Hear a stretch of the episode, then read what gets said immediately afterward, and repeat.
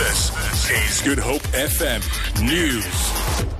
COSATU has called on President Jacob Zuma to sack the Mineral Resources Minister, Mosebenzi Zwane. This after Zwane said an interministerial committee had recommended the establishment of a judicial inquiry into the decision of major banks to cut ties with Oak Bay Investments, which the Gupta family owns. But the presidency and the ANC have distanced themselves from Zwane's statement. Some political analysts say it will be interesting to see whether President Zuma will censure Zwane when he returns from the G20 summit in China this week. Learners at Susi Girls High in Newlands have told the Education Department to urgently take action against the school management, which they accuse of racism. In the past few days, learners has, have disrupted schooling. They are demanding a change in the school's code of conduct and allege that black learners are not allowed to keep their hair natural. Learners and their parents met with the Provincial Education Minister, Debbie Schäfer, last night. There are some matters of serious concern in this. Uh, we will investigate it. But as leaders, we also have to follow the rule of law. We can't just fire people and hire people as we feel like it. You can't just fire governing bodies. There are processes we have to follow. And from what I also hear, it's not only been since now, um, since you know this governing body. It sounds to me that these issues that have been raised have been a lot longer than the current Grade 12 learner Nwabisa Kondile read out a memorandum of grievances. She says it includes a demand that the language policy, which allegedly prohibits them from speaking their mother tongues, be revised. Black students are sent to detention or receive demerits for speaking their own language, specifically isiXhosa.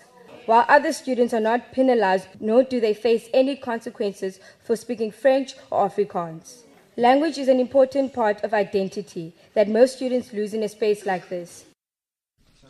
A researcher at Stellenbosch University has developed a method to detect autism from children's brainwaves.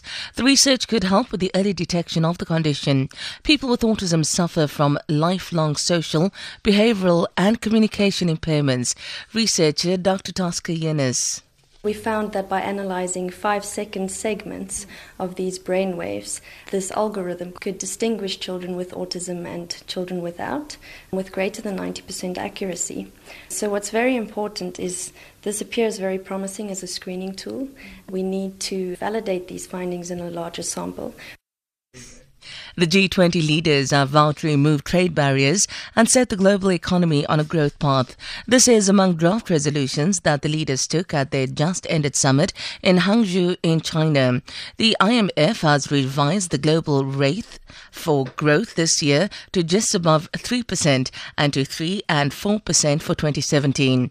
Speaking through an interpreter, the Chinese president and the G20 president, Xi Jinping, says free trade will spur growth. We resolved to revitalize international trade and investment as key engines of growth and build an open world economy. We agreed to improve the G20 trade and investment mechanisms, endorse the G20 strategy for global trade growth, and move towards inclusive and coordinated global value chains. We support the multilateral trading regime and oppose protectionism so as to release the potential of global business cooperation and reverse the decline of global trade growth.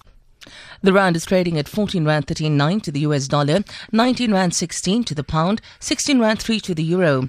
Gold is trading at $1,326 and the price of Brent crude oil is at $47.77 a barrel.